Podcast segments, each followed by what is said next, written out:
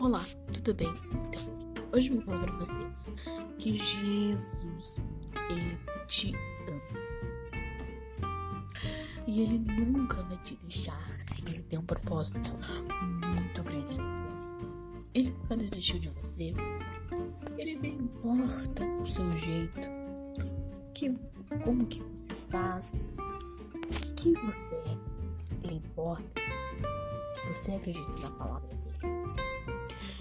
Eu também acredito nisso. Que ele não importa com o nosso olhar. Ele não importa com as coisas. Ele importa que ele nos escolheu. E é isso que é bom. É... E a palavra de Deus vem nos trazendo isso.